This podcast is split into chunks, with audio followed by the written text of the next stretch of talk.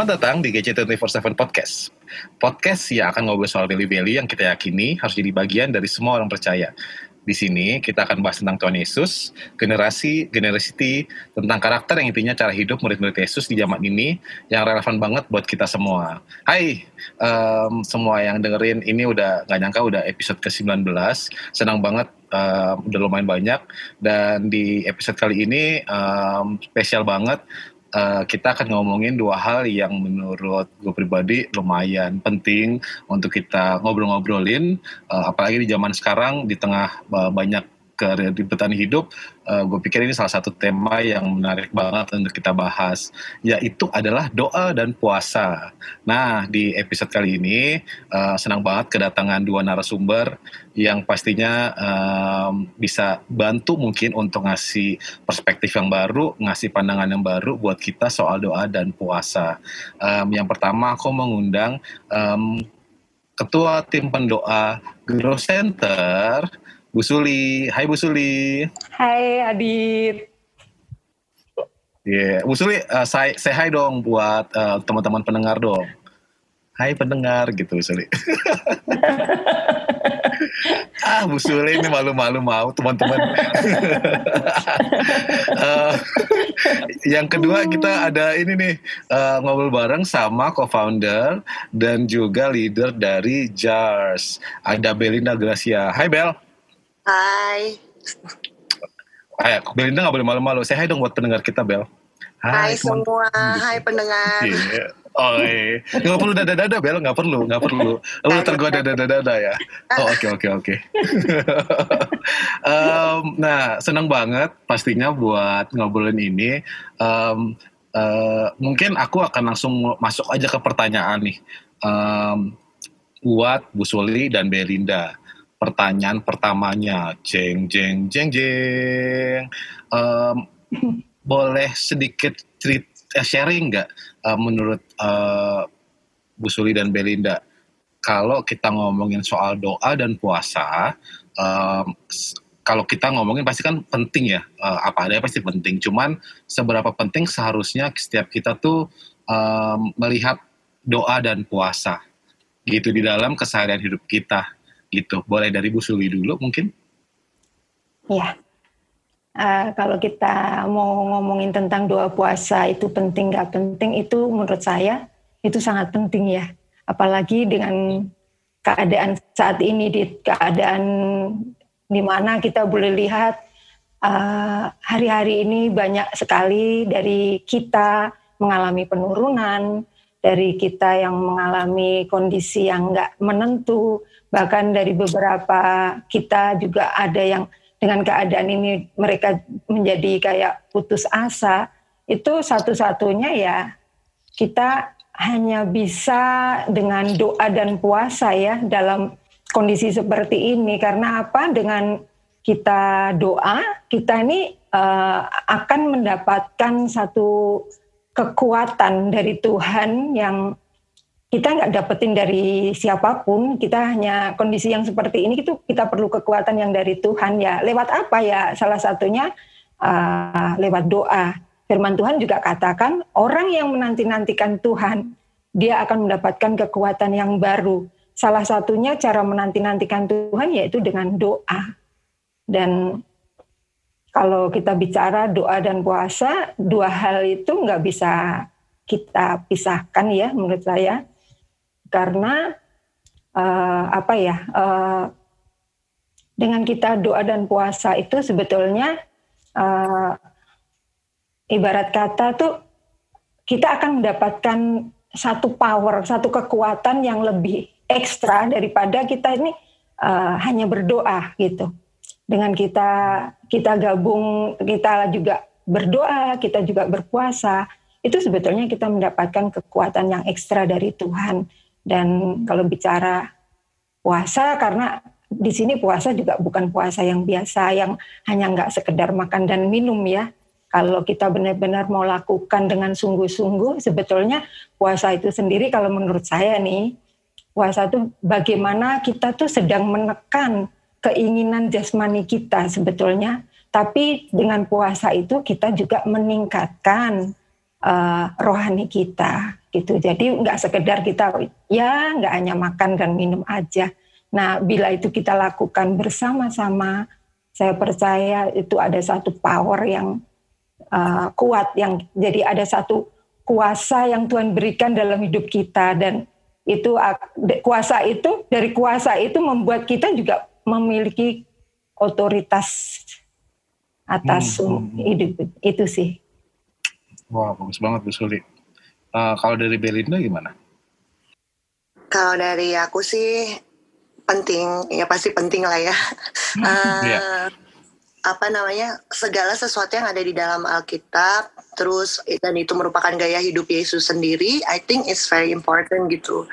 Dan kalau ditanya seberapa pentingnya ini, ya it's just itu seperti kayak relationship aja sebenarnya sih itu more than more than sekedar ritual agamawi kita nggak boleh nganggap doa dan puasa itu sekedar ritual agam keagamaan gitu. Kalau kita cuma menganggap itu itu sebagai ritual keagamaan, otomatis kita bisa anggap itu ad, boleh ada dan boleh tidak ada gitu. Itu pilihan gitu karena agama kan means our choice gitu. Tapi it's more lifestyle sih sebenarnya di itu kayak uh, ini tuh kayak doa dan puasa itu adalah gaya hidup Yesus yang kita harus miliki. Karena gaya hidup Yesus dalam hal apa dia membangun doa dan puasa itu selalu dalam konteks dia uh, punya communion hubungan pribadi yang lebih dalam sama tuh uh, sama Bapa di surga.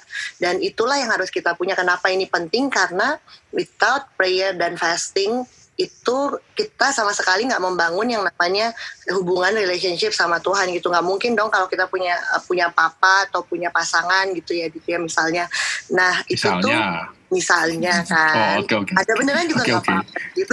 Iya misalnya. Terus terus. Ya, nggak mungkin dong kalau kita punya pasangan atau punya orang tua atau punya kakak atau punya adik gitu kita nggak membangun komunikasi yang setiap hari. Nah itu sebenarnya tergantung paradigma kita sih. Kita mau nganggap doa itu sekedar ritual agama atau doa itu komunikasi sama Tuhan sama Bapa di surga. Seperti yang Tuhan Yesus contohkan termasuk puasa juga menurut aku itu lebih dari sekedar uh, ritual keagamaan gitu. Tapi itu lebih kepada kayak aku setuju banget sama yang Tante Suli bilang sih gitu. Kayak lebih lebih daripada sekedar ritual agama itu tuh bukan untuk kayak kita perlu sesuatu kita baru datang gitu kita baru puasa gitu. Tapi it's more about kita mengosongkan diri kita dari hal-hal yang bisa distract kita sama hubungan kita sama Tuhan. Sebenarnya melatih diri kita seperti itu gitu. Dan kalau kita terbiasa dengan hal itu gitu kan di dunia yang banyak distraction terutama dengan adanya masalah pandemi dan segala macamnya kemudian krisis gitu. Seringkali itu yang membuat kita nggak ngerti jawaban apa yang kita butuhkan gitu. Tapi tahu satu hal gitu ada ada pribadi yang memegang semuanya itu yaitu Tuhan. Kenapa nggak kita bangun komunikasi dan keintiman lebih sama yang mengatur semuanya ini yaitu Tuhan gitu. Dan dan lewat apa? Ya salah satunya lewat doa dan puasa itu. Itu yang paling major karena it's talking about communication gitu di dalam relationship juga gitu. Oh bagus banget.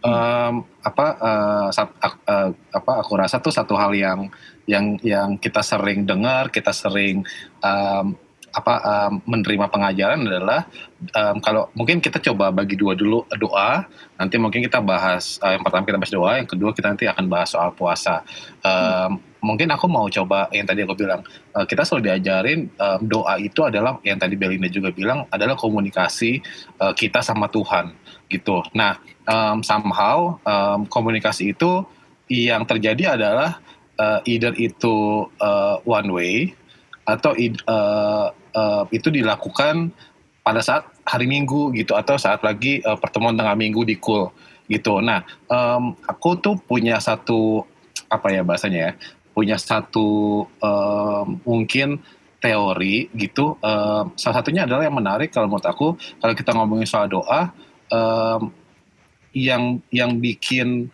bahasanya apa? Ya, yang bikin doa itu um, seharusnya jadi gaya hidup tuh uh, apa sih apakah memang kalau kita ngomongin komunikasi memang cara ngobrol aja ataukah ada ada momen-momen tertentu yang harus kita siapin kalau kita ngomong doa atau adakah sebenarnya kalau kita ngomongin specifically um, apa um, kita pengen mendengar suara Tuhan lebih lagi itu um, harus ada hal yang kita tempuh gitu kayak step satu um, masuk ke tempat kosong.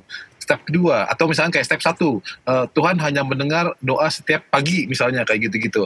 Nah mungkin uh, itu akan ngebantu untuk kita mengerti uh, apakah yang namanya doa itu yang tadi uh, lifestyle itu dalam konteks seperti apa. Mungkin dari Bel dulu Bel kalau menurut lo gimana? Gak bisa kayak, oh tadi bagus dari Bu Suli gitu, gak bisa gitu sekarang. Malah gitu. Iya ya lifestyle gitu. Ibaratnya kalau misalnya balik lagi ya analogi karena ini paling mudah menggambarkan analoginya gitu uh, soal pasangan gitu terutama gitu. Uh, kalau kita nggak pernah berkomunikasi, ya sebenarnya sama aja gitu antara kita berdoa itu dengan berkomunikasi dengan Tuhan sebenarnya itu talking about sama pasangan atau sama orang tua kita gitu. Ya komunikasi itu kan harus selalu dibangun gitu dan nggak harus pakai protokol kan gitu. Makanya Tuhan Yesus ngajarin kan uh, waktu dia ajarin God teach us to pray gitu kan. Uh, murid-muridnya minta sama Tuhan Yesus nggak minta diajarin yang lain. Dia nggak minta diajarin penginjilan atau apa gitu tapi justru minta diajarinnya teach us to pray. Dan waktu mereka minta diajarin teach us to pray yang pertama kali Tuhan addressing Yesus addressing itu kan soal uh, our Father who art in heaven gitu. Uh, artinya dia break semua boundaries di waktu itu itu dengan semua protokol. Sejak zaman Yesus kita nggak perlu lagi tuh yang namanya bawa-bawa kambing domba gitu kan ya masuk ngobrol sama Tuhan nggak kayak gitu gitu. Sejak zaman Tuhan Yesus all the veil udah di break dan kalau ditanya protokol ya udah nggak ada gitu. It's it's purely lifestyle gitu. Karena kita sebagai baitnya kita sebagai altarnya Tuhan kita sebagai tempat communion seperti Tuhan Yesus sama Bapa Yesus adalah tempat communion dia sama Bapa yang ditunjukkan dalam kehidupannya. Demikian juga kita. Jadi kalau ditanya gimana caranya berdoa ya sesimpel di mana pun kapan pun ini itu jadi lifestyle. Lifestyle itu ibaratnya 24/7 yang kamu bisa berdoa datang sama Tuhan ngobrol sama Tuhan. Ini aku pribadi ya Dit ya. Kayak kalau kalau aku pribadi aku lakukan ini just purely memang ada jam-jam doa khusus gitu. Kayak misalnya hmm, punya momen di mana kita benar-benar mau mendengar Tuhan mau ngobrol sama Tuhan di apa yang jadi isi hatinya berdoa. Itu ada momen-momen khusus atau orang yang sering sebut biasanya saat teduh ya atau devotion gitu.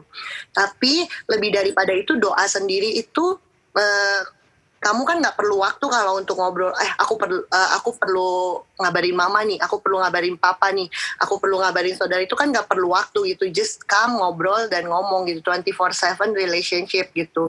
Dan itu yang aku praktekin gitu. Setiap hari dalam keseharian kita we have Holy Spirit in us. Kita bisa ngobrol sama Tuhan kita bisa ngomong. Bahkan aku suka praktekin gitu sama anak-anak menti gitu ya. Biasanya kayak ketika mereka lagi penuh banget di pikiran gitu. Mereka pikir nggak bisa berdoa gitu. Cuman take just one minute untuk datang ketemu sama Tuhan, ngobrol God, I need you. It's simple as that is prayer gitu. Jadi uh, bahkan ngobrol sama Tuhan kayak Tuhan aku harus pilihkan our life full of choices ya sebenarnya. Jadi kalau kita mau milih sesuatu di kantor, di rumah, di kerjaan, di uh, kampus, di mana pun kita berada, kayak kita berhadapan dengan satu keputusan pun kita just simply ngomong Tuhan pilih yang mana di dalam hati kita, simply prayer. Jadi prayer is lifestyle tuh kayak gitu. Sepanjang hidup kita kita bangun komunikasi sama Tuhan bukan jadi sesuatu yang being yang yang yang yang distance gitu sama Tuhan gitu. Ya, kalau dari saya sih uh, mengenai doa kurang lebih tadi apa yang Bel juga udah sampaikan itu kurang lebih sama itu apa yang keseharian saya lakuin ya apa yang seperti Bel tadi sampaikan gitu jadi doa itu bukan sebuah sekedar kayak kewajiban doa bukan sekedar rutinitas gitu. Tapi itu memang udah menjadi lifestyle uh, lifestyle saya secara pribadi gitu ya. Karena saya saya sih cuman gini sering kali saya cuman uh, ingat gitu apa sih identitas kita? Kita ini kan anak Allah kita anak Tuhan ya. Gimana saya bisa berkomunikasi dengan Tuhan gimana saya bisa kenal Bapak saya gimana saya bisa nyurain hati saya kalau saya nggak berdoa saya bisa kenal Bapak saya kalau saya terus membangun hubungan dengan Bapak saya lewat doa gitu jadi uh, sebetulnya simple gitu. Bagaimana juga seperti tadi juga Bel sampaikan gitu. Uh, berat kata kalau dalam keluarga, gimana saya bisa mengenal anak-anak saya kalau anak-anak saya tidak ada hubungan uh, komunikasi yang baik dengan saya. Kalau kita memiliki hubungan komunikasi yang baik, uh, mungkin dari Gio, anak saya yang besar, telepon saya, belum ngomong apa-apa, baru halo gitu aja, saya udah kenal itu suara anak saya. Demikian juga kalau saya telepon dia, dia udah mengenali saya sebagai ibunya, karena itu uh, terus dibangun gitu. Uh, komunikasi itu terus dibangun dan nggak ada batasan, oh harus saya lakuin uh, pagi-pagi atau itu sebetulnya nggak uh, ada nggak ada yang satu satu hal yang uh, harus ditentuin gitu. Tapi uh, setiap saat kita bisa berhubungan, berkomunikasi dengan Bapak kita yang di surga. Demikian juga tadi Bel sampaikan bahwa memang saya juga secara pribadi ada waktu-waktu tertentu saya hanya sendirian berdoa. Saya hanya sendiri, nggak nggak ada dengan siapa-siapa. Uh, di situ saya akan banyak ngobrol dan ya mencurahkan apa semua ya ada ada saat untuk seperti itu ada bahkan ada saat juga bagaimana saya harus mendengarkan suara bapak saya jadi bukan hanya dari saya tapi gimana saya juga bisa mendengarkan bapak saya saya punya waktu-waktu tertentu untuk itu tapi ada kalanya saya lagi di mobil tiba-tiba saya diingatkan sesuatu ya sesimpel itu saya langsung diem saya nggak harus yang memang saya pribadi nggak perlu saya harus tutup mata, tapi dalam hati saya saya sedang terkoneksi dengan Bapak saya. Saya sedang menyampaikan apa yang Tuhan lagi ingetin gitu. Terus begitu juga sesimpel itu gitu. Jadi nggak terlalu yang kaku atau terlalu baku ya harus seperti apa, tapi ya itulah lifestyle dalam doa. Saya percaya kalau setiap kita menyadari kita ini anak-anak Tuhan, kita akan dan kita pasti pengen dong, masa kita punya bapak, kita nggak pengen kenal bapak kita. Hmm. kita pasti ah, pengen mengenal lewat ah, apa? Lewat doa. Itu aja sih. Ah, thank you Bu Suli, thank you Bel. Um, uh, boleh nggak? Aku pengen tahu sih, maksudnya kayak uh, um, kena apa? Um, saat kan mungkin mungkin kita selalu punya kayak kan gue udah doa tadi gitu um, atau atau um, kayak kan um, doa itu udah dilakukan di saat teduh gitu tapi aku tadi kayak ngedengar kayak Bel dan Bu Suli juga bilang kayak ada waktu-waktu yang uh, di di bukan disisihkan disiapkan itu untuk jam doa gitu. Boleh tahu nggak kenapa sih maksudnya uh, ngelakuin itu? Ada ada alasan tertentu nggak sih? Um, karena kan ya itu tadi kan udah tadi pagi udah devotional gitu. Kan udah pak udah saat teduh tadi pagi. Um, apa yang apa yang menjadikan atau apa yang diharapkan atau apa yang dilakukan pada saat itu. Jadi uh, mungkin itu ngebantu bahkan mungkin kayak menjawab pertanyaan aku, apakah kita sebenarnya harus menambah waktu lagi untuk kita berdoa? Kira-kira kayak gitu. Boleh dari Bu Suli nggak? Kalau Bu Suli, uh, kenapa Bu? ya, kalau saya untuk itu saya memang uh, maksudnya uh, mengkhusus memang ada kus, waktu khusus gitu dalam artian uh, saya harus me, me, apa ya membuat satu keputusan maksudnya ada waktu tertentu yang memang saya pakai untuk itu ya untuk berdoa yang secara pribadi ya nah di situ memang uh, saya benar-benar uh, tujuannya apa? Kalau ditanya kenapa saya harus mengkhususkan, mungkin ada pertanyaan seperti itu kan.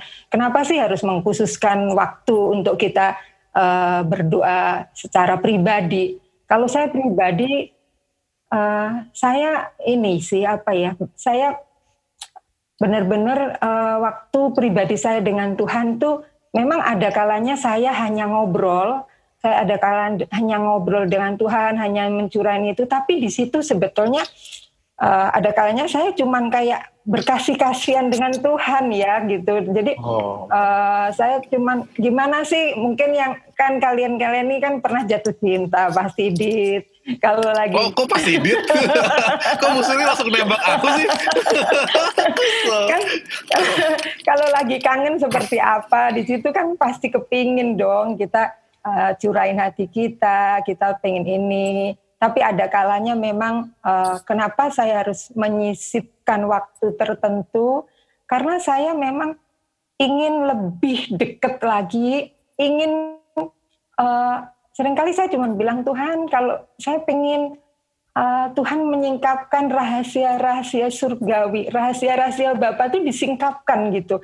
Uh, lewat doa itu uh, seperti itu gitu. Saya minta bagaimana Tuhan menyingkapkan rahasia-rahasia surgawi gitu. Jadi uh, bukan hanya sekedar saya di situ bukan doa permohonan, lebih bukan kepada doa permohonan, tapi bagaimana saya benar-benar mendekatkan diri saya kepada Tuhan untuk sebuah gimana ya, untuk lebih intim aja dan orang kalau udah intim apa-apa kan kayak rahasianya pasti akan di uh, dibuka gitu kan. Uh, nah di situ sih lebih seperti itu sih Dit sebetulnya.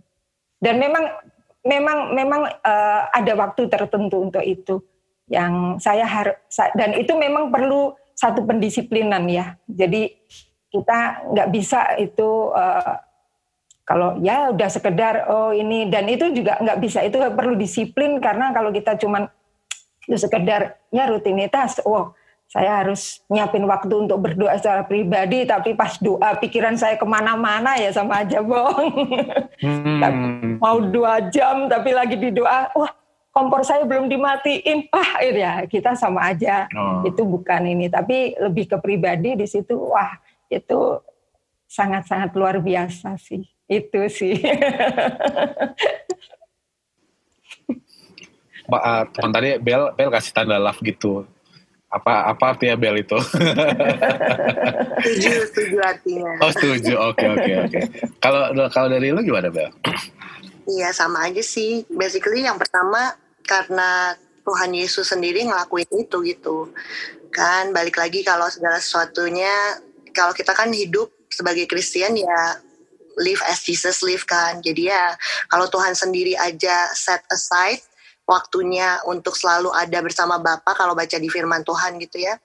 Ya kenapa kita enggak gitu. Plus sampai sekarang Tuhan Yesus pun masih berdoa buat kita gitu.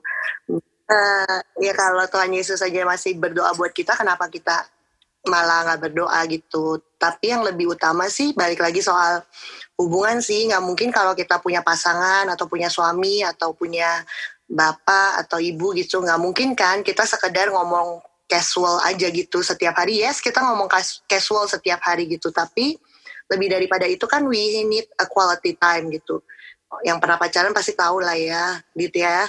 Terus wow kena tembak lagi. Emang Bel belum pernah pacaran?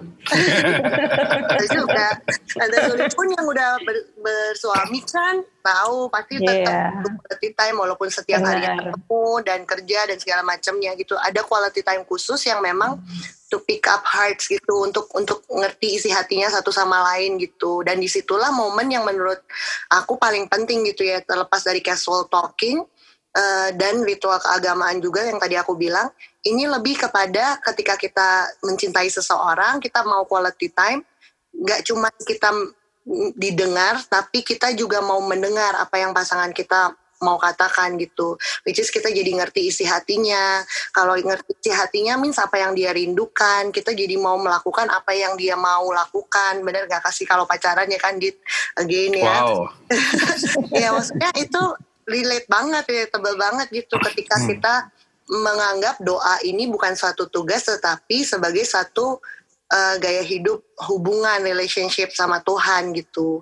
Jadi kita bisa nangkep apa yang Tuhan mau uh, isi hatinya Tuhan tuh kayak apa, apa yang dia mau lakukan. Makanya kebanyakan orang yang nggak cultivate uh, lifestyle of prayer ini cepet capek ketika melayani Tuhan atau bekerja atau apa pun yang dilakukan tuh jadi hidup tuh kayaknya nggak make sense gitu kayak ya cuman gini-gini aja karena mungkin nggak pick up the heart apa yang Tuhan mau lewat hubungan ini gitu. Sebenarnya kan he is the one who created us balik lagi gitu.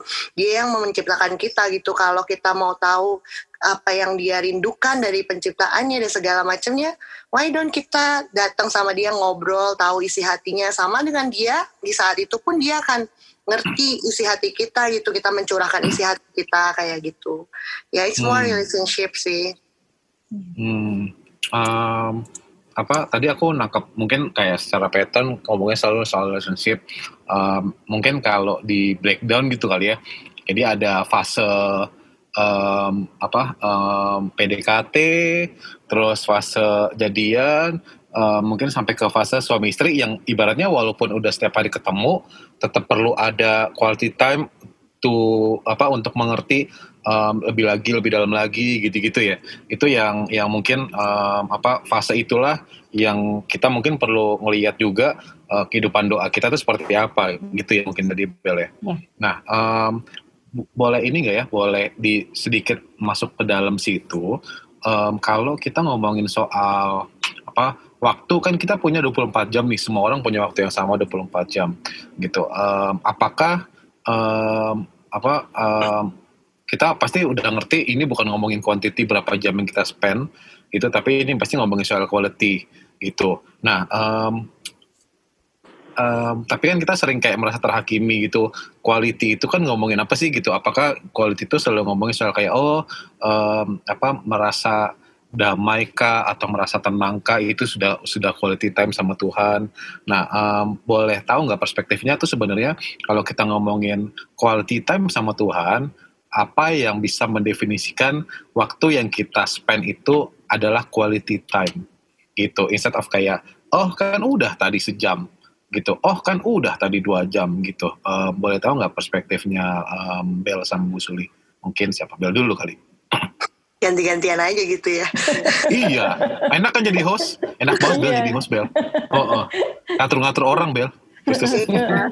iya balik lagi tuh ukuran keintiman atau ukuran quality time diukur dari mana sih dit kalau pacaran? Iya. gitu. Hmm, udah lupa saya Bel. Ah, jangan banget kalau sama orang tua sih.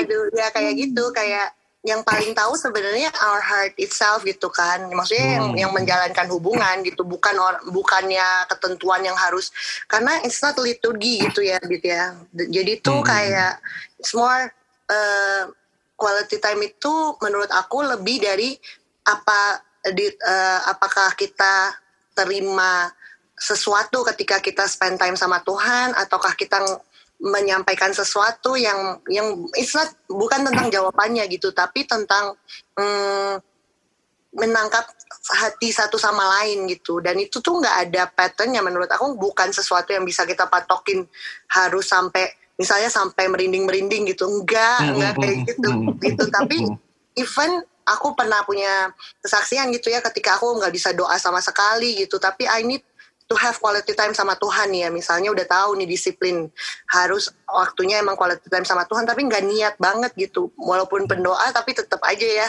Kan ada masa-masa nggak niat banget gitu untuk berdoa. oh, bisa, bisa ya Bel? Bisa. wah Belinda gitu oh bisa ya? Oke oke. Kirain sudah nah, dan itu tuh kan bicara soal memaksakan diri dan konsistensi yang tadi Tante Suli sempat mention juga gitu kedisiplinan. Nah waktu aku datang sama Tuhan, I just bilang gini Tuhan, aku nggak lagi pengen ngapa-ngapain, nggak pengen nyembah, nggak pengen apa gitu, dan dan I just datang aja gitu sama Tuhan kayak cuma bilang ya apa aja deh yang Tuhan mau ngomong, apa aja yang Tuhan mau sampaikan dan sesimpel kayak dia tiba-tiba give peace aja di dalam hati gitu dan ya udah gitu. Itu itu yang paling simpel gitu dan Hmm. Itu pun bisa cuma 5 menit sampai 10 menit gitu kan. Tapi I just feel I have a connection built sama Tuhan lebih dekat dari sebelumnya. Instead of sepanjang hari nggak ngomong sama Tuhan, tiba-tiba lagi butuh uh, butuh handphone baru nih datang sama Tuhan kan nggak mungkin kayak gitu gitu. It's more uh, sesimpel itu sih nggak bisa dibatasi tapi you will know gitu. Oh oke. Okay. Uh, kalau Bu Suli, Bu Suli aku pengen tahu kayak kan aku aku kan belum merit nih maksudnya pada saat kayak kita ketemu sama satu orang terus terus kan tadi di di di di analogikan adalah um, apa uh, walaupun sering ketemu tetap perlu quality time. Mungkin dari Bu Suli apa bisa kasih analogi dalam konteks itu nggak ya Bu Suli ya? Um, orang yang sudah sering ketemu tuh kenapa sih butuh quality time lagi gitu? Uh, ya, kalau ya kalau saya kebetulan kan udah berumah tangga, udah cukup ya boleh dibilang 26 tahun. Wah, wow. kayak umur aku ya, ngaku-ngaku. nah, e, bicara yang sekian lama ini kan tiap hari saya ketemu dengan pasangan saya gitu. Tapi kenapa saya tetap lakuin uh, kualitas quality time dengan pasangan saya gitu ya. Saya harus menyiapkan waktu itu karena uh, dalam sebuah hubungan itu kan ada satu ikatan. Uh, kalau itu sudah dibangun itu ada satu ikatan ya, satu ikatan uh, saling sebuah apa ya? Kalau ini kayak saya merasa kayak saya harus ada waktu ikatan, ada waktu yang itu harus kita refresh dari hubungan itu harus kita refresh gitu ya. Dengan segala ya hirup pikuk yang udah kita jalani gitu kita kan perlu itu kita kita bangun kita bangun dengan perlu kita refresh. Kita mungkin ketemu itu di situ sebetulnya kita sedang kembali membangun hubungan itu. Di situ sekedar kita ketemu itu bisa juga cuman ya apa ya istilahnya uh, dari segala kepenatan tadi kita cuman uh, untuk saling apa ya memperkuat apa ya memperkuat ikatan tadi gitu loh. Jadi dari uh, pertemuan itu untuk memperkuat dari ikatan hubungan tadi gitu. Jadi uh, ada kalanya tapi di situ sebetulnya kita uh, kalau konteks uh, hubungan dalam suami istri bukan saya pergi nggak yang harus seperti di tempat yang mahal, saya nggak harus pergi yang ke tempat yang jauh. Itu simple aja. Kadang kita hanya pergi ke tempat-tempat yang sederhana berdua, tapi di situ sebetulnya kita sedang membangun hubungan kita kembali, kita sedang merefresh kembali hubungan kita dan lewat itu semua semakin hari semakin uh, hubungan itu semakin kuat gitu dit ya. Kita semakin kuat uh, kita semakin mengenal pasangan kita. Nah, begitu juga uh, kita mengenal baik itu kelemahan, baik itu itu di situ kita juga nyurahin uh, mencurahkan apa isi hati kita. Aku nggak suka ini loh selama kemarin gini-gini. Di situ kita bisa ungkapin itu semua. Jadi kita bisa ungkapin itu dan itu sebetulnya kondisi-kondisi seperti itu tuh itu yang membangun hubungan itu. Kita semakin mengenal pasangan kita. Demikian juga kalau kita kembalikan bagaimana kenapa kita harus membangun uh, waktu-waktu uh, terkhusus dengan Tuhan, yaitu karena untuk semakin kita mengenal Bapak kita, salah satunya kita memiliki satu hubungan yang secara pribadi yang kita bangun dari hari ke hari dan seperti tadi Bel juga katakan nggak perlu waktu yang kita patokin wah harus sekian jam atau harus sekian ini harus di tempat uh, yang sepi sunyi senyap. Ya dalam arti maksudnya harus pergi ke satu tempat khusus gitu enggak gitu loh maksudnya uh, jadi mungkin cukup di kamar kita aja tapi benar-benar kita ini ya kita bisa lakukan waktu itu dengan semaksimal mungkin gitu. Bahkan sama saya dengan yang tadi Bel katakan ada kalanya karena sudah jenuh apa ya bukan jenuh ya. Jadi kita udah penat dengan keseharian kita. Waktu kita melakukan itu sebetulnya kita nggak tahu lagi mau ngomong apa gitu sama Tuhan gitu ya. Kadang yang keluar dari mulut mulut saya tuh kadang sering kali cuman uh, I need you Lord, I miss you Lord gitu aja. cuman kata-kata itu tapi itu sungguh-sungguh yang keluar dari hati kita gitu. Jadi bukan kayak lip sync yang apa ya cuman di bibir aja gitu. Tapi itu satu ungkapan dari hati kita yang paling dalam. Karena kita nggak bisa ngomong-ngomong cuman bahkan mungkin sering pernah ada kalanya kita hanya cuman Tuhan kayaknya cuman kayak teriak aja udah gitu. Karena ada kalanya saat-saat tertentu dalam kondisi yang uh, kita nggak tahu lagi dengan uh, masalah kita, kita bisa datang ke Tuhan, ya kita cuma bisa teriak panggil nama Tuhan, tapi saat itu kita nikmati waktu itu bersama dengan Tuhan, mungkin ya seperti Bel tadi katakan, nggak perlu satu jam, lima menit pun kalau waktu itu benar-benar berkualitas, itu yang ada adalah kedamaian, adalah ya kayak ada satu kelegaan gitu yang kita nggak bisa ungkapkan. Ya sudah itu aja sih uh, apa ya maksudnya patok nggak ada patokan wah aku harus sekian jam. Saya sih nggak nggak pernah mematokkan seperti itu. Tapi yang tahu adalah saya seberapa saya sudah cukup untuk membangun waktu saya dengan Tuhan itu sih. Hmm, wow aku nahan-nahan nih dari tadi kayak cie Bu Suli pacaran. Lo sekedar sekedar cuman ngopi di deket-deket rumah cukup dit. Iya. Tuh Bel, ngopi cukup Bel. Aduh Belinda. Kopi apa siapa? sih yang dicari Bel? Apa sih yang dicari di bumi ini Bel? uh, apa? Uh, thank you. Itu bagus banget sih. Apa kayak aku rasa banyak uh, banyak hal like even kayak aku pribadi juga tadi apa yang Bu Soli sama Bel mention soal um, apa quality time um, yang kadang-kadang kayak uh, ya itu nggak um, tahu mau ngomong apa um, terus harus ngapain nih gitu. Apakah memang um, it's it's okay to be to be kayak gitu? Kayak uh, lagi nggak bisa ngapa-ngapain nih gitu. Lagi nggak mood bahkan lagi nggak mau gitu. Uh, ternyata nggak apa-apa ya gitu. Maksudnya dalam konteks um, even dalam konteks hubungan yang yang 26 tahun tadi Bu Suli uh, itu benar-benar berasa yang apa aku ngerasa banget um, effort. Bahkan mungkin bukan effort tapi memang memang uh, longing aja gitu ya uh, apa uh, untuk mencari Tuhan lebih lagi gitu. Um, thank you banget uh, Bu Suli dan Bel. Aku pengen sebelum ke mungkin abis ini uh, nanya soal puasa juga tapi aku pengen nanya um, pertanyaan penting sebelum kita pindah situ. Sebenarnya uh, apa uh, yang namanya pendoa itu uh, bisa buat semua orang atau hanya orang terpilih aja sih?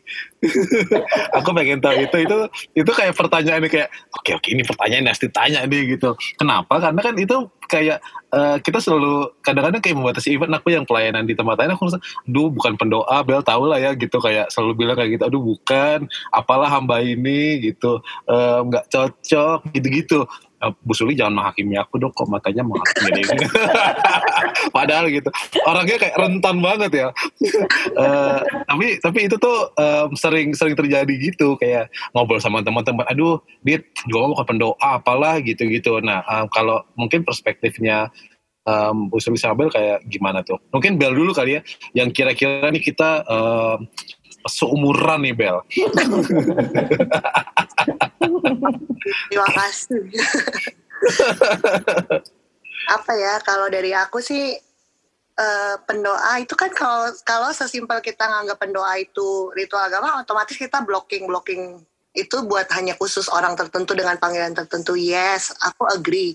Ada assignment-assignment orang tertentu yang dipanggil more into uh, doain hal-hal tertentu gitu. Tetapi yang namanya berdoa, berdoa, tepatnya berdoa itu adalah semua orang gitu. Karena itu adalah gaya hidup gitu. Dengan konteks gaya hidup tadi ya dan relationship. Nggak mungkin dong yang punya hubungan sama Tuhan beberapa orang aja kayak zaman Musa gitu hanya Musa aja gitu kan nggak mungkin gitu tapi hmm, sekarang nih semuanya ada bisa punya akses untuk berdoa dan itulah gitu. Tergantung kita mau nggak punya punya relationship sama Tuhan itu gitu. Tapi memang e, balik lagi tak kan orang-orang suka misahin tuh nggak cuma sekedar pendoa dan berdoa gitu. Tapi juga mereka bilang kayak berdoa buat orang lain tuh tugasnya pendoa aja gitu. Kadang-kadang ngomongnya gitu gitu dan itu juga salah. Itu konsep yang salah sih menurut aku karena waktu misalnya Tante Suli ngobrol sama Om Oni gitu ya. Waktu Tante Suli ngobrol sama Om Oni, Om Oni cerita kesulitan kerjaannya, otomatis Tante Suli mau ngapain? Dia akan membantu dengan segala upaya gitu. Kayak Om Oni tiba-tiba di kerjaannya butuh apa gitu ya tiba-tiba. Pasti Tante Suli akan membantu dengan actionnya gitu. Nah, jadi menurut aku ketika kita membangun hubungan yang intim sama Tuhan gitu, gak mungkin orang yang membangun hubungan intim sama Tuhan gak tergerak dalam kehidupan berdoa, interceding buat other, ataupun tergerak dalam kehidupan melayani gitu. Itu nggak mungkin banget karena setelah relationship kita bicara soal partnering gitu dan ketika kita berpartner sama Tuhan itu udah otomatis semua orang pasti akan tergerak untuk melakukan apa yang pasangan kita mau dan rindukan gitu. Nah, mungkin adik yang tadinya nggak suka makan tempe gitu ya, pacarnya yang ke depan gitu suka makan tempe gitu kan, otomatis kan adik akan berusaha untuk menyukai itu tempe ya kan tante ya. Tembak lagi. nah, kayak gitu sih, Dit. Tapi memang uh. aku nggak bisa deny ada tugas-tugas assignment assignment nggak nggak semua istri terpanggil untuk memasak nggak jago masak tapi semua istri bisa ma uh, rata-rata bisa masak gitu dan harus masak buat suaminya gitu. Dan ya itu mirip gitu. Uh, mungkin nggak terlalu tepat tapi mirip gitu. Bahwa semua orang dipanggil untuk berdoa dan mendoakan isi hatinya Tuhan. Karena intercessor itu artinya kan uh, agreeing with what he say he will do. Bunyi apa tuh? What he say he will do.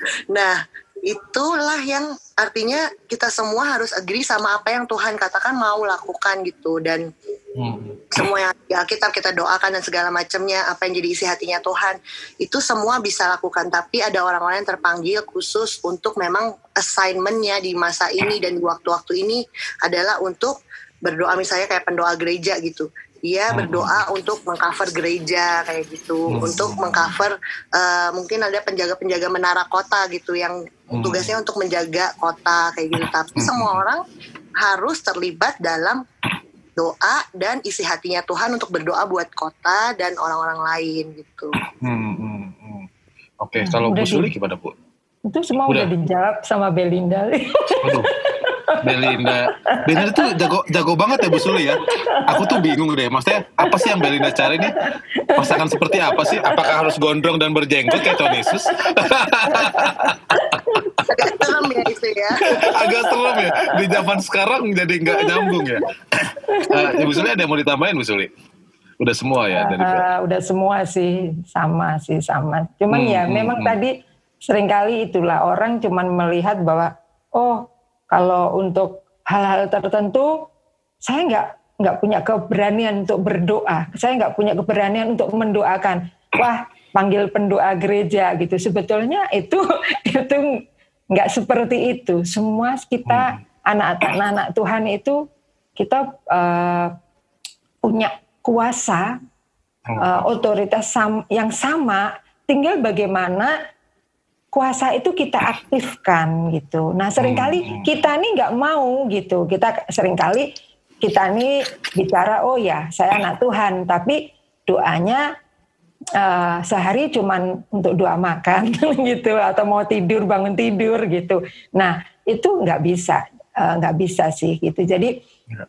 kalau ibarat kata seperti ini, kalau bayi umur satu tahun ya memang dia harus kita kasih makanan yang masih lunak gitu. Tapi kalau kita udah semakin beranjak dewasa, ya nggak mungkin kita makan terus-terusan bubur kan. Kita harus hmm, kita harus makanan keras ya. Supaya kita bisa makan keras itu kan dilatih gitu. Itu dilatih hmm. gitu. Sehingga dari situ kita ada satu keberanian untuk berdoa. Sebetulnya siapa aja bisa sebagai hmm. bisa disebut sebagai pendoa asal ya itu tadi kitanya tuh mau mengaktifkan apa yang Tuhan udah kasih kuasa dalam diri kita untuk kita aktifkan gitu. Oh. Itu sih tambahan. Oh. Iya, aku jadi keinget um, apa ceritanya um, bangsa Israel waktu lagi keluar dari eh, di keluar dari Mesir itu kan um, waktu itu aku uh, moga-moga aku nggak salah ya. Tapi yang aku ingat adalah um, sebenarnya Tuhan itu kan ngundang semua bangsa Israel ya untuk naik ke atas dan uh, untuk ketemu Tuhan ketemu Tuhan uh, di di atas gunung. Nah, um, cuman memang ada satu ketakutan, ada satu kekhawatiran dari bangsa Israel itu ya. Itu mungkin yang yang bisa menggambarkan dengan dengan pas kenapa akhirnya hanya Musa yang um, apa mau dan mau dan berani untuk naik ke atas gitu. Itu uh, aku rasa salah satu hal yang sering terjadi gitu. Kayaknya aduh nggak usah deh uh, kita minta tolong Bu Suli aja. Kayaknya Bu Suli memang lebih uh, tepat tempatnya gitu. Mukanya udah kayak Musa gitu. Bel udah Bel itu udah Musa, Musanya um, apa Nine City dulu sih. uh, apa uh, aku ngerasa itu itu yang yang aku selalu ingat sih gitu. Um, jangan sampai kita uh, ngambil posisi um, malah membiarkan um, apa um, apa ya suara Tuhan itu mungkin keluar dari orang lain tapi padahal kita sebenarnya bisa untuk ngerasain hadirat Tuhan sendiri ngomong sama Tuhan sendiri gitu kali ya. Nah um, aku tuh mau masuk ke berpuasa gitu. Um, tadi kayaknya um, Bel dan Bu Suli di awal udah sempat uh, sedikit mention soal itu. Um, puasa bukan cuma sekedar menahan um, apa nggak makan nggak minum, tapi juga memang melatih diri kita untuk um, apa um, menjaga supaya kita kuatlah secara spiritual juga gitu. Nah aku tuh pengen tanya gitu. Um, yang menarik sih buat aku ada beberapa uh, ada beberapa poin sih soal puasa uh, salah satu yang paling penting adalah ini. Um, di Alkitab dibilang kayak yang waktu itu ada orang yang kerasukan terus tiba-tiba um, apa um, Tuhan bilang kayak uh, apa kamu kamu uh, masa kamu nggak punya iman? Terus pada saat itu ternyata uh, orangnya tetap nggak bisa dikeluarin gitu um, roh jahatnya terus Tuhan sempat bilang kayak ini tidak bisa um, di apa ya di tengking dihilangkan tanpa doa dan puasa gitu. Nah pertanyaan aku adalah apakah segitunya? Maksudnya kita kita ngomongin puasa um, konteksnya um, um, apa um, apa yang apa yang sebenarnya sebenarnya kalau kalau kita lakukan doa dan puasa itu apakah itu segitunya harus kita lakukan kayak dalam konteks um, apa um, apa me, me, menyembuhkan orang, konteksnya um, mengusir roh jahat. Apakah doa dan berpuasa tuh um, di luar itu kita bisa di zaman sekarang kita bisa sampai ke tahap situ gitu. Kalau misalkan um, apa dari dari konteks ayat firman Tuhan tadi. Kalau menurut Bu gimana Bu? Ya. Uh, menurut saya sih gini, uh, doa puasa itu sebetulnya bukan sesuatu yang ngawang-ngawang gitu ya. Doa puasa itu ya sekali itu masih relevan dengan keadaan hari-hari ini yang kayak tadi Adit apakah masih ini gitu ya. Karena gini sebetulnya seperti tadi di awal kayaknya saya juga udah uh, sempat uh, ini ya sampaikan gitu ya.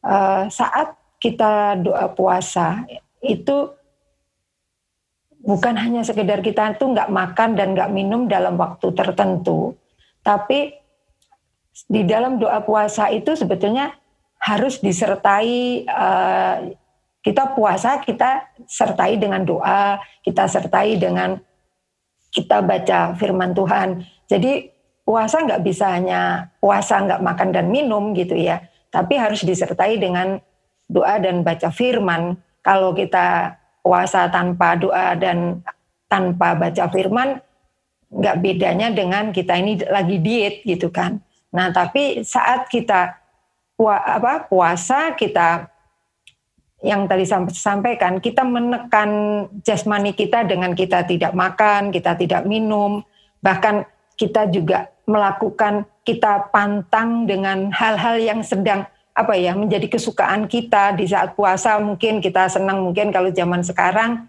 yang lagi kondisi sekarang untuk cewek-cewek lebih seneng apa nonton drakor misalkan. Nah, oh. Nah tapi tapi Belita jam senyum-senyum ya. Loh nggak salah. Maksudnya kita boleh gitu. Tapi mungkin waktu kita puasa uh, kesukaan kita itu kita kurangi gitu ya. Kita kurangi gitu. Terus uh, tapi jam doa kita, jam baca firman kita itu yang kita tingkatkan gitu. Itu uh, rohani apa ya ke, kebutuhan rohani itu yang kita tingkatkan gitu. Nah, hmm. memang ada hal-hal atau masalah yang hanya bisa diselesaikan hanya dengan doa dan puasa. Uh, itu contohnya aja seperti uh, Daniel ya, Daniel itu waktu dia juga melakukan doa puasa Daniel 3 ya kalau nggak salah di, di, di Daniel 3 ya uh, dia juga lakukan doa dan puasa karena dia benar-benar meminta kemurahan hatinya Tuhan atas umat Israel Dan itu satu memang di Alkitab tidak tertulis secara jelas atau secara khusus bahwa uh, kita ini harus doa puasa gitu. Tapi saya melihat dari Daniel, Nehemia, bahkan Daud, mereka adalah orang yang pernah melakukan doa dan puasa.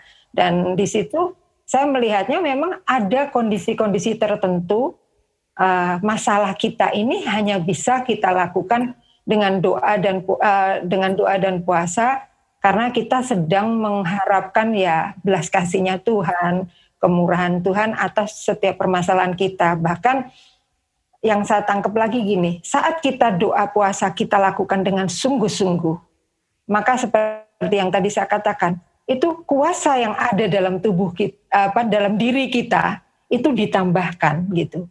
Itu. Jadi saat kita melakukan doa puasa dengan sungguh-sungguh, disertai dengan doa dan disertai dengan firman Tuhan, itu kuasa yang ada dalam diri kita itu ditambahkan. Nah, saat kuasa dalam diri kita ditambahkan, itu ada kuasa dan otoritas yang Tuhan berikan ke kita. Sekarang boleh kita lihat gimana Tuhan Yesus sendiri seperti tadi juga Bel sampaikan.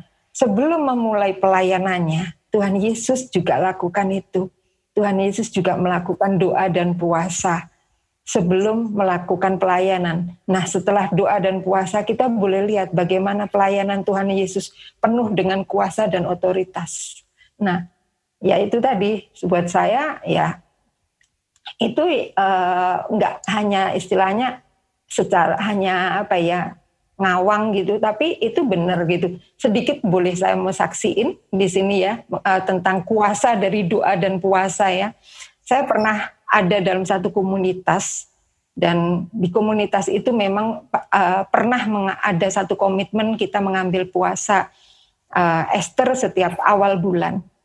Dan di dalam puasa Esther itu bukan untuk berdoa meminta untuk kepentingan kita, tapi itu memang ada doa-doa yang memang kita sedang uh, naikkan gitu ya.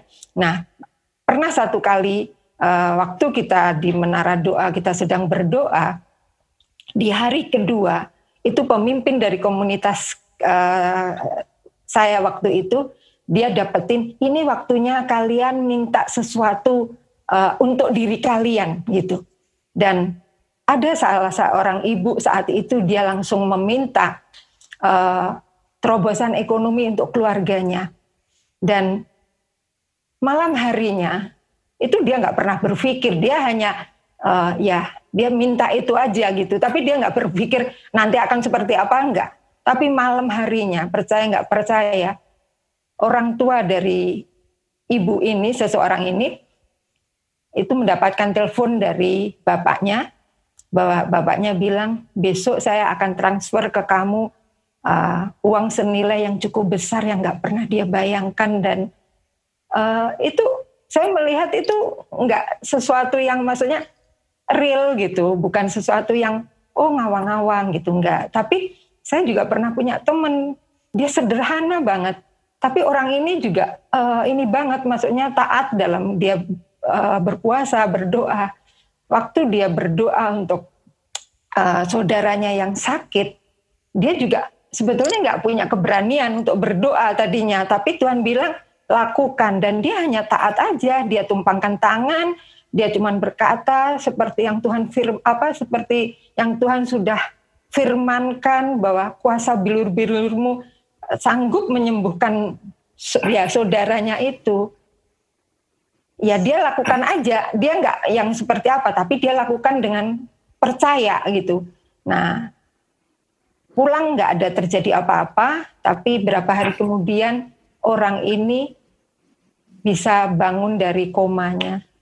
Wow. Keren banget sih Bu Suli ini ceritanya keren-keren. Wow. Nice Bu Suli. Uh, kalau dari Bel gimana Bel Hmm. Puasa dit makanya.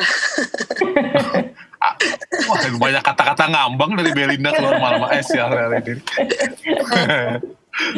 kalau dari aku sih, yes, ya mirip sama apa yang Tante Suli bilang sih. Cuman basically mesti ingat juga uh, cuma nambahin sedikit paling basically harus tahu gitu apa sih maksudnya puasa gitu bukan again sih karena kebanyakan orang kan melakukan puasa sebagai ritual keagamaan atau to do checklist gitu. Kalau disuruh puasa ya puasa gitu. Hmm. tapi tapi it's not even to do checklist gitu. Tapi itu lebih kepada kita give up something good yang harusnya mungkin menyenangkan buat diri kita to get something better gitu. Which is apa sih yang bisa mengisi hidup kita gitu. Karena kita terbiasa diisi oleh flash kerinduan kita tuh sebagai manusia yang udah jatuh ke dalam dosa tuh kebiasa diisi oleh flash keinginan daging kita uh, hawa nafsu kita kayak gitu. Nah itu kita kikis dengan yang namanya sebenarnya puasa gitu. Dan itu bisa macam-macam dan kalau kita lihat Tuhan Yesus ngajar tentang puasa ini di Matius 9 gitu. Tuhan bicara sesuatu yang menarik sih yang ini merubah paradigma puasa aku sebenarnya di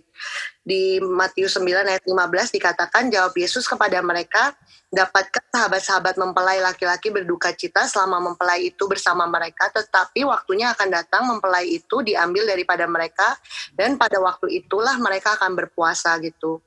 Tuhan tuh nggak mau puasa sekedar religious activity seperti yang ahli-ahli Taurat waktu itu sampaikan gitu, yang lakukan gitu. Tapi puasa itu lebih lebih ke dalam hati kita. Sebenarnya it's not okay ketika Tuhan nggak ada di sini gitu.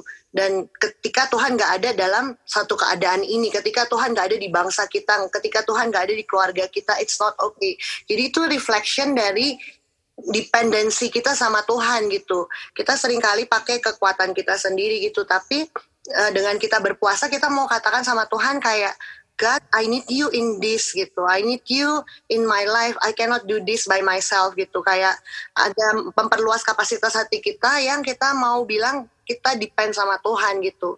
Ya, yes, karena manusia itu diciptakan tidak untuk uh, berkuasa di luar dari hubungan sama Tuhan gitu dan itu yang harus kita ingat gitu. Dan Tuhan tuh mau kita depend sama Tuhan gitu. Dan ketika itu juga hmm, kita berpuasa gitu. Kita kita mau kita kayak nggak sekedar mengharapkan sesuatu bukan sesuatu yang dijawab atau apa pun tapi it's more discipline ourselves dan benar-benar minta sama Tuhan kayak Tuhan I need you in this situation. It's not okay this situation without Tuhan turut campur tangan. It's not okay in these circumstances kalau Tuhan nggak turut campur tangan. Kayak gitu sih. Dan balik lagi kayak hmm, ya seperti yang Tante Suli bilang semuanya itu akan memberikan kita kuasa dan segala macamnya karena kita give up sesuatu yang udah familiar sama kita mungkin kedagingan kita udah familiar dan itu sebenarnya juga ekspresi kita denying ourselves yang Tuhan Yesus suka bilang take up your cross deny ourselves deny yourself Nah ini juga seperti ekspresinya itu gitu. Dan kalau Tante Suli tadi kesaksiannya mungkin yang dijawab sesuatu, ada kalanya ketika aku puasa itu nggak dijawab gitu. Ada waktu tertentu gitu aku puasa untuk bangsa tertentu lah ya. Nah ketika ketika Cie, itu. Belinda. Cie. oh enggak ya? Oke okay, oke. Okay. Tapi ternyata setelah aku puasa, eh malah something happen yang very bad di bangsa tersebut gitu ternyata apa sih bukan tentang jawabannya juga kadang-kadang gitu. Tapi iya. ketika yeah. ketika Tuhan uh, menyuruh kita berpuasa ada satu kapasitas hati itu kayak oh this is happen. Ternyata Tuhan mempersiapkan hati kita to pray more untuk partnering more untuk mungkin ketika masalah di keluarga nggak dijawab malah tambah worse ketika kita puasa orang cenderungnya berhenti. Tapi ternyata nggak kayak gitu. Ternyata Tuhan menyiapkan kapasitas hati kita untuk depend sama Tuhan lebih lagi. Bisa bayangin nggak kalau kita nggak lagi dalam keadaan uh, intimasi sama Tuhan, being filled by the Holy Spirit more lewat puasa, kita justru malah nggak akan bisa ngelewatin setiap proses itu gitu. gitu. Jadi itu uh, puasa lebih dari sekedar jawaban dan kuasa yes itu akan mengikuti tapi lebih daripada itu yeah. it's not okay kalau Tuhan kita nggak mengandalkan Tuhan dan it's not okay kalau Tuhan nggak ada di sini.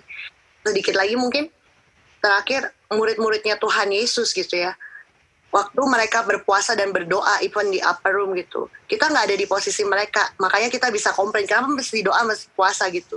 Tapi bisa bayangin di posisi mereka yang udah jalan sama Tuhan Yesus lama gitu ya.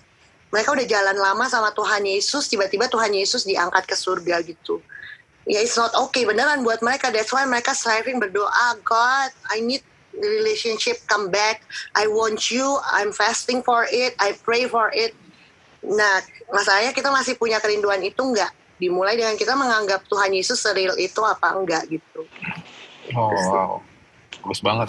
Um, wow, bagus banget. Uh, aku rasa mungkin mungkin ini um, sebelum ke situ, uh, aku punya pertanyaan. Ada nggak sih jenis-jenis puasa yang dijawab Tuhan lebih cepat ada enggak sih jenis-jenis puasa yang bikin karena kan kayak kita uh, maksudnya ada beberapa hal yang mungkin um, kayak gereja bilang ayo kita puasa bersama tapi ada beberapa mungkin banyak pendengar yang kayak lagi berdoa untuk sesuatu ada punya pergumulan atau punya keinginan yang pengen di, dijawab Tuhan dan merasa dengan kayak Tuhan gue udah berpuasa nih, gue take time lo buat puasa, jadi lebih dijawab dong harusnya dong gitu. Nah um, apa boleh tahu nggak sih kalau kayak gitu tuh sebenarnya ada atau enggak ataupun mungkin kayak sebenarnya tuh harusnya kayak gimana sih kalau soal itu? Uh, Bu Suli dong aku pengen denger nih cie kepo. Iya. Nggak ada sih dit. Nggak ada puasa yang maksudnya wah kalau saya puasa ini pasti dijawab sama Tuhan gitu. Gak ada itu. Kirain ada. Lebih cepet nih Bu, udah hasil doanya. Sama 40 hari dit. Waduh. Sebenarnya sih itu tadi ya. Uh, seperti tadi sebenarnya Bel udah jawab gitu. Sekalipun kita udah doa puasa ada kalanya doa kita tuh nggak dijawab sama Tuhan. Tapi tujuan Tuhan kenapa nggak dijawab, mungkin itu masih di delay atau gimana, itu sebetulnya Tuhan sedang mempersiapkan kita untuk menerima apa yang sebetulnya akan Tuhan nyatakan di depan itu gitu. Sebetulnya tan mungkin kalau kita nggak lewat uh, kita nggak mem, apa nggak mempersiapkan diri kita dengan kita lebih intim dengan Tuhan lewat doa dan puasa, mungkin kita nggak akan bisa kuat atau kita nggak bisa menerima kenyataan apa yang Tuhan nyatakan di depan kita. Jadi uh, padahal istilahnya kita maunya A tapi Tuhan kasih B karena kita nggak mempersiapkan diri kita, kita nggak bisa uh, kuat untuk itu. Jadi sebetulnya nggak ada sih uh, apa ya dibilang wah kalau masalahnya gede harus puasanya ini enggak. Sebetulnya itu lebih kepada yaitu tadi uh, kita sendiri sih yang tahu kebutuhan kita. Uh, saya mau doa, apa saya mau ambil puasa ini, saya mau ambil puasa ini itu lebih ke diri kita sendiri yang tahu sebetulnya gitu ya.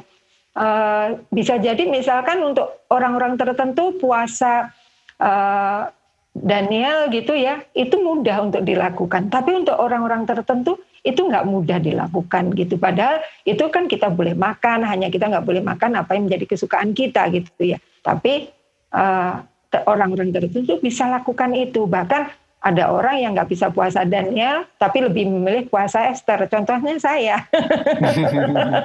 Kalau saya dibilang puasa Daniel, saya nggak tahan. Lebih baik saya ambil puasa Esther. itu kalau kalau ditanya untuk uh, mau nggak mau untuk uh, itu saya lebih ke ya ke diri kita sih diri kita. Jadi tapi kalau saya pribadi sih nggak pernah saya berpatokan wah saya harus puasa ini karena masalah saya gede. Nggak sebetulnya nggak. Itu nggak nggak. Jadi nggak nggak ada satu patokan yang baku untuk uh, ah masalah saya cuma kecil-kecil. Ya udahlah doa yang biasa apa doa puasa yang biasa aja yang jam 12 siang buka. Enggak sih sebetulnya lebih kepada uh, gimana kita tahu uh, seberapa besar kita ini membutuhkan Tuhan ya, seberapa besar uh, kita mem, uh, apa ya itu membutuhkan dalam arti bukan hanya uh, masalah kita gitu, tapi uh, mau dijawab apa enggak, tapi seberapa diri kita lagi benar-benar haus dan lapar dengan Tuhan tuh itulah yang menentukan ya. Dan pada dasarnya ya seperti tadi, kita nggak bisa keluar dari relationship kita dengan Tuhan. Uh, kita nggak ada kuasa apa pun di luar Tuhan. Kita hanya di dalam hubungan itulah kita bisa memiliki kekuatan. Kita uh, di dalam ketidakberdayaan kita, di dalam itu nggak bisa kita akan cari, wah dengan pengalaman kita, dengan uang kita nggak bisa. Tapi lewat hubungan itu tadilah itu yang bisa membuat kita bisa lebih ini. Wow, bagus banget. Wah, Mungkin kalau Bel, kalau lo doain pasang hidup, uh, puasanya apa Bel? apa kebetulan? kalau lo gimana Bel? Kalau lo gimana? Apa kalau puasa? Ngomongnya, uh, jenis-jenis puasa ada kalau dari lo pribadi kayak ada hal nggak sih yang bikin puasa itu uh, doa apa doa yang lagi kita doakan tuh lebih cepat dijawab either dengan cara apa gitu? Enggak sih nggak ada lah. Tuhan Yesus saja harus 40 hari dulu kan iya. 40 hari nggak makan nggak minum itu. Itu ya sama jawabannya sama Tante Suli nggak ada yang mau ditambahin juga. Karena memang ya begitu gitu. It's not about maksudnya Tuhan tuh bukan Tuhan jangan sampai kita salah jadi orang Kristen tuh malah jadi kayak gue harus ngelakuin ini supaya Tuhan makin sayang semakin peduli hmm. gue hmm. gitu padahal kekristenan sama sekali bukan tentang agama yang kayak gitu gitu kekristenan is more about relationship kan jadi nggak mungkin juga kita mesti maksa diri kita untuk berpuasa untuk menyakiti diri sendiri atau apa pun hmm. gitu demi menghasilkan sesuatu nggak kayak gitu. Tuhan udah tahu apa jadi kebutuhan kita sih.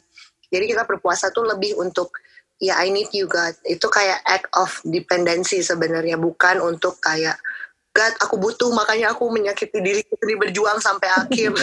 Untuk melakukan sesuatu nggak bisa ngapa-ngapain lagi udah doa puasa aja gitu. Nggak gitu juga gitu. Tuhan udah mengasihi kita jauh sebelum kita berpuasa dan kita berdoa sih. Hmm, wow. Sedikit boleh Aduh, tambahkan, uh, Dit? Boleh, boleh Bu Sili, boleh banget. Jadi hmm. uh, saya cuma kasih gambaran ibarat gitu ya. Uh, dalam perjalanan hidup itu di dalam perjalanan hidup kita tuh di depan lagi ada gunung. Nah, bukan berarti kita mau mindahin gunung itu kita lakukan doa puasa gitu. Tujuannya bukan seperti itu. Tapi kita tahu di depan kita itu ada gunung, kita lakukan doa puasa, kita ambil doa puasa supaya apa? Supaya Tuhan memampukan kita untuk menaiki gunung itu. Itu sih. Aduh, usul ini bijak banget ya. Aduh, cocok ya usul ini. apa Aduh, maksudnya? Uh, gak ada, gak ada. Bu Sili gak ada maksud apa-apa. Aduh, aku jadi khawatir. gak ada. Uh, uh, aduh, aku gila ini pengen banget ada ada beberapa pertanyaan lagi. Cuman um, sayangnya waktu waktunya nggak nggak apa tidak memungkinkan. Tapi thank you banget um, Bu Suli, Belinda. Aku ngerasa tadi kita take out yang mungkin aku sendiri boleh ambil kesimpulan adalah um, doa dan puasa itu bukan uh, apa ritual keagamaan tapi harus berangkat dari uh, relationship kita. Um, kita pengen banget kenal Tuhan lebih dalam lagi. Kita pengen banget ngobrol kita pengen banget spend time kita pengen banget tahu uh, isi hatinya Tuhan. Um, bahkan mungkin yang yang lebih dalam lagi adalah kita pengen banget um, apa mengerti bahwa di dalam kita juga ada kuasa yang bekerja yang bisa apa um, membantu uh, kita melewati pergumulan kita gitu tapi nggak cuma sampai ke situ um, ternyata doa dan puasa itu juga mungkin um, apa jawabannya itu um, bukan di solusinya bukan di masalah yang dijawab tapi lebih ke mempersiapkan kita um, menjadi manusia yang lebih baik gitu kali ya. Gitu. Itu uh, beberapa hal yang aku rasa uh, bagus banget dan um, apa kena banget sih di aku. Uh, boleh nggak uh, apa trivia quiz aja cepat uh, bisa nggak sih orang tuh puasa 40 hari ke 40 malam? Itu nggak makan kira-kira tuh mungkin apa nggak sih? Kalau uh, Bu Suli mungkin nggak sih Bu Suli puasa 40 hari gitu? Empat nggak maksudnya kayak Tuhan Yesus. Adit mau coba tante. Pengen tahu gitu pengen itu coba. pengen kurus sih namanya. Iya itu namanya Adit uh, kalau aku sih emang belum pernah sih ya. Aku hmm. belum pernah lakuin itu. Tapi kan ada beberapa hamba Tuhan yang udah melakukan itu dan bisa gitu. Ada ya? Nah, ada. Wow. wow nah, wow. ada. Tapi kembali lagi, Dit, sebetulnya nggak usah lah kita ngomong 40 hari ya. Puasa hmm. yang biasa aja deh gitu ya. Kalau iya. manusia tuh pengennya gitu ya. kalau kita pengertian kita dasar pengertian kita udah salah, itu sama aja yang di pikiran kita wah aku nanti buka puasa jam 12 mau makan apa ya itu gitu hmm. yang ada kan gitu tapi oh. kembali lagi kita perlu memiliki dasar pengertian yang benar kenapa kita berpuasa gitu ya itu itu lebih itu dan uh, untuk berpuasa itu kalau saya pribadi sekalipun itu mungkin puasa yang 12 apa yang jam 12 buka pun sering kali malam saya cuma doa Tuhan mampukan saya untuk saya berpuasa ini. Jadi nggak sia-sia. Jadi nanti ya itu yang ada cuma diet nanti kata. Iya benar juga. Kalau kita nggak memiliki dasar pengertian yang benar. Wah Thank you, thank you banget Bu Suli, uh, thank you banget Belinda atas waktunya, udah sharing-sharing banyak di podcast. Uh, yakin banget banyak orang yang dengar ini diberkatin dan jadi jadi dikuatkan dan dimampukan untuk berpuasa lebih kuat lagi. uh, thank you Bu Suli, thank you Belinda atas waktunya.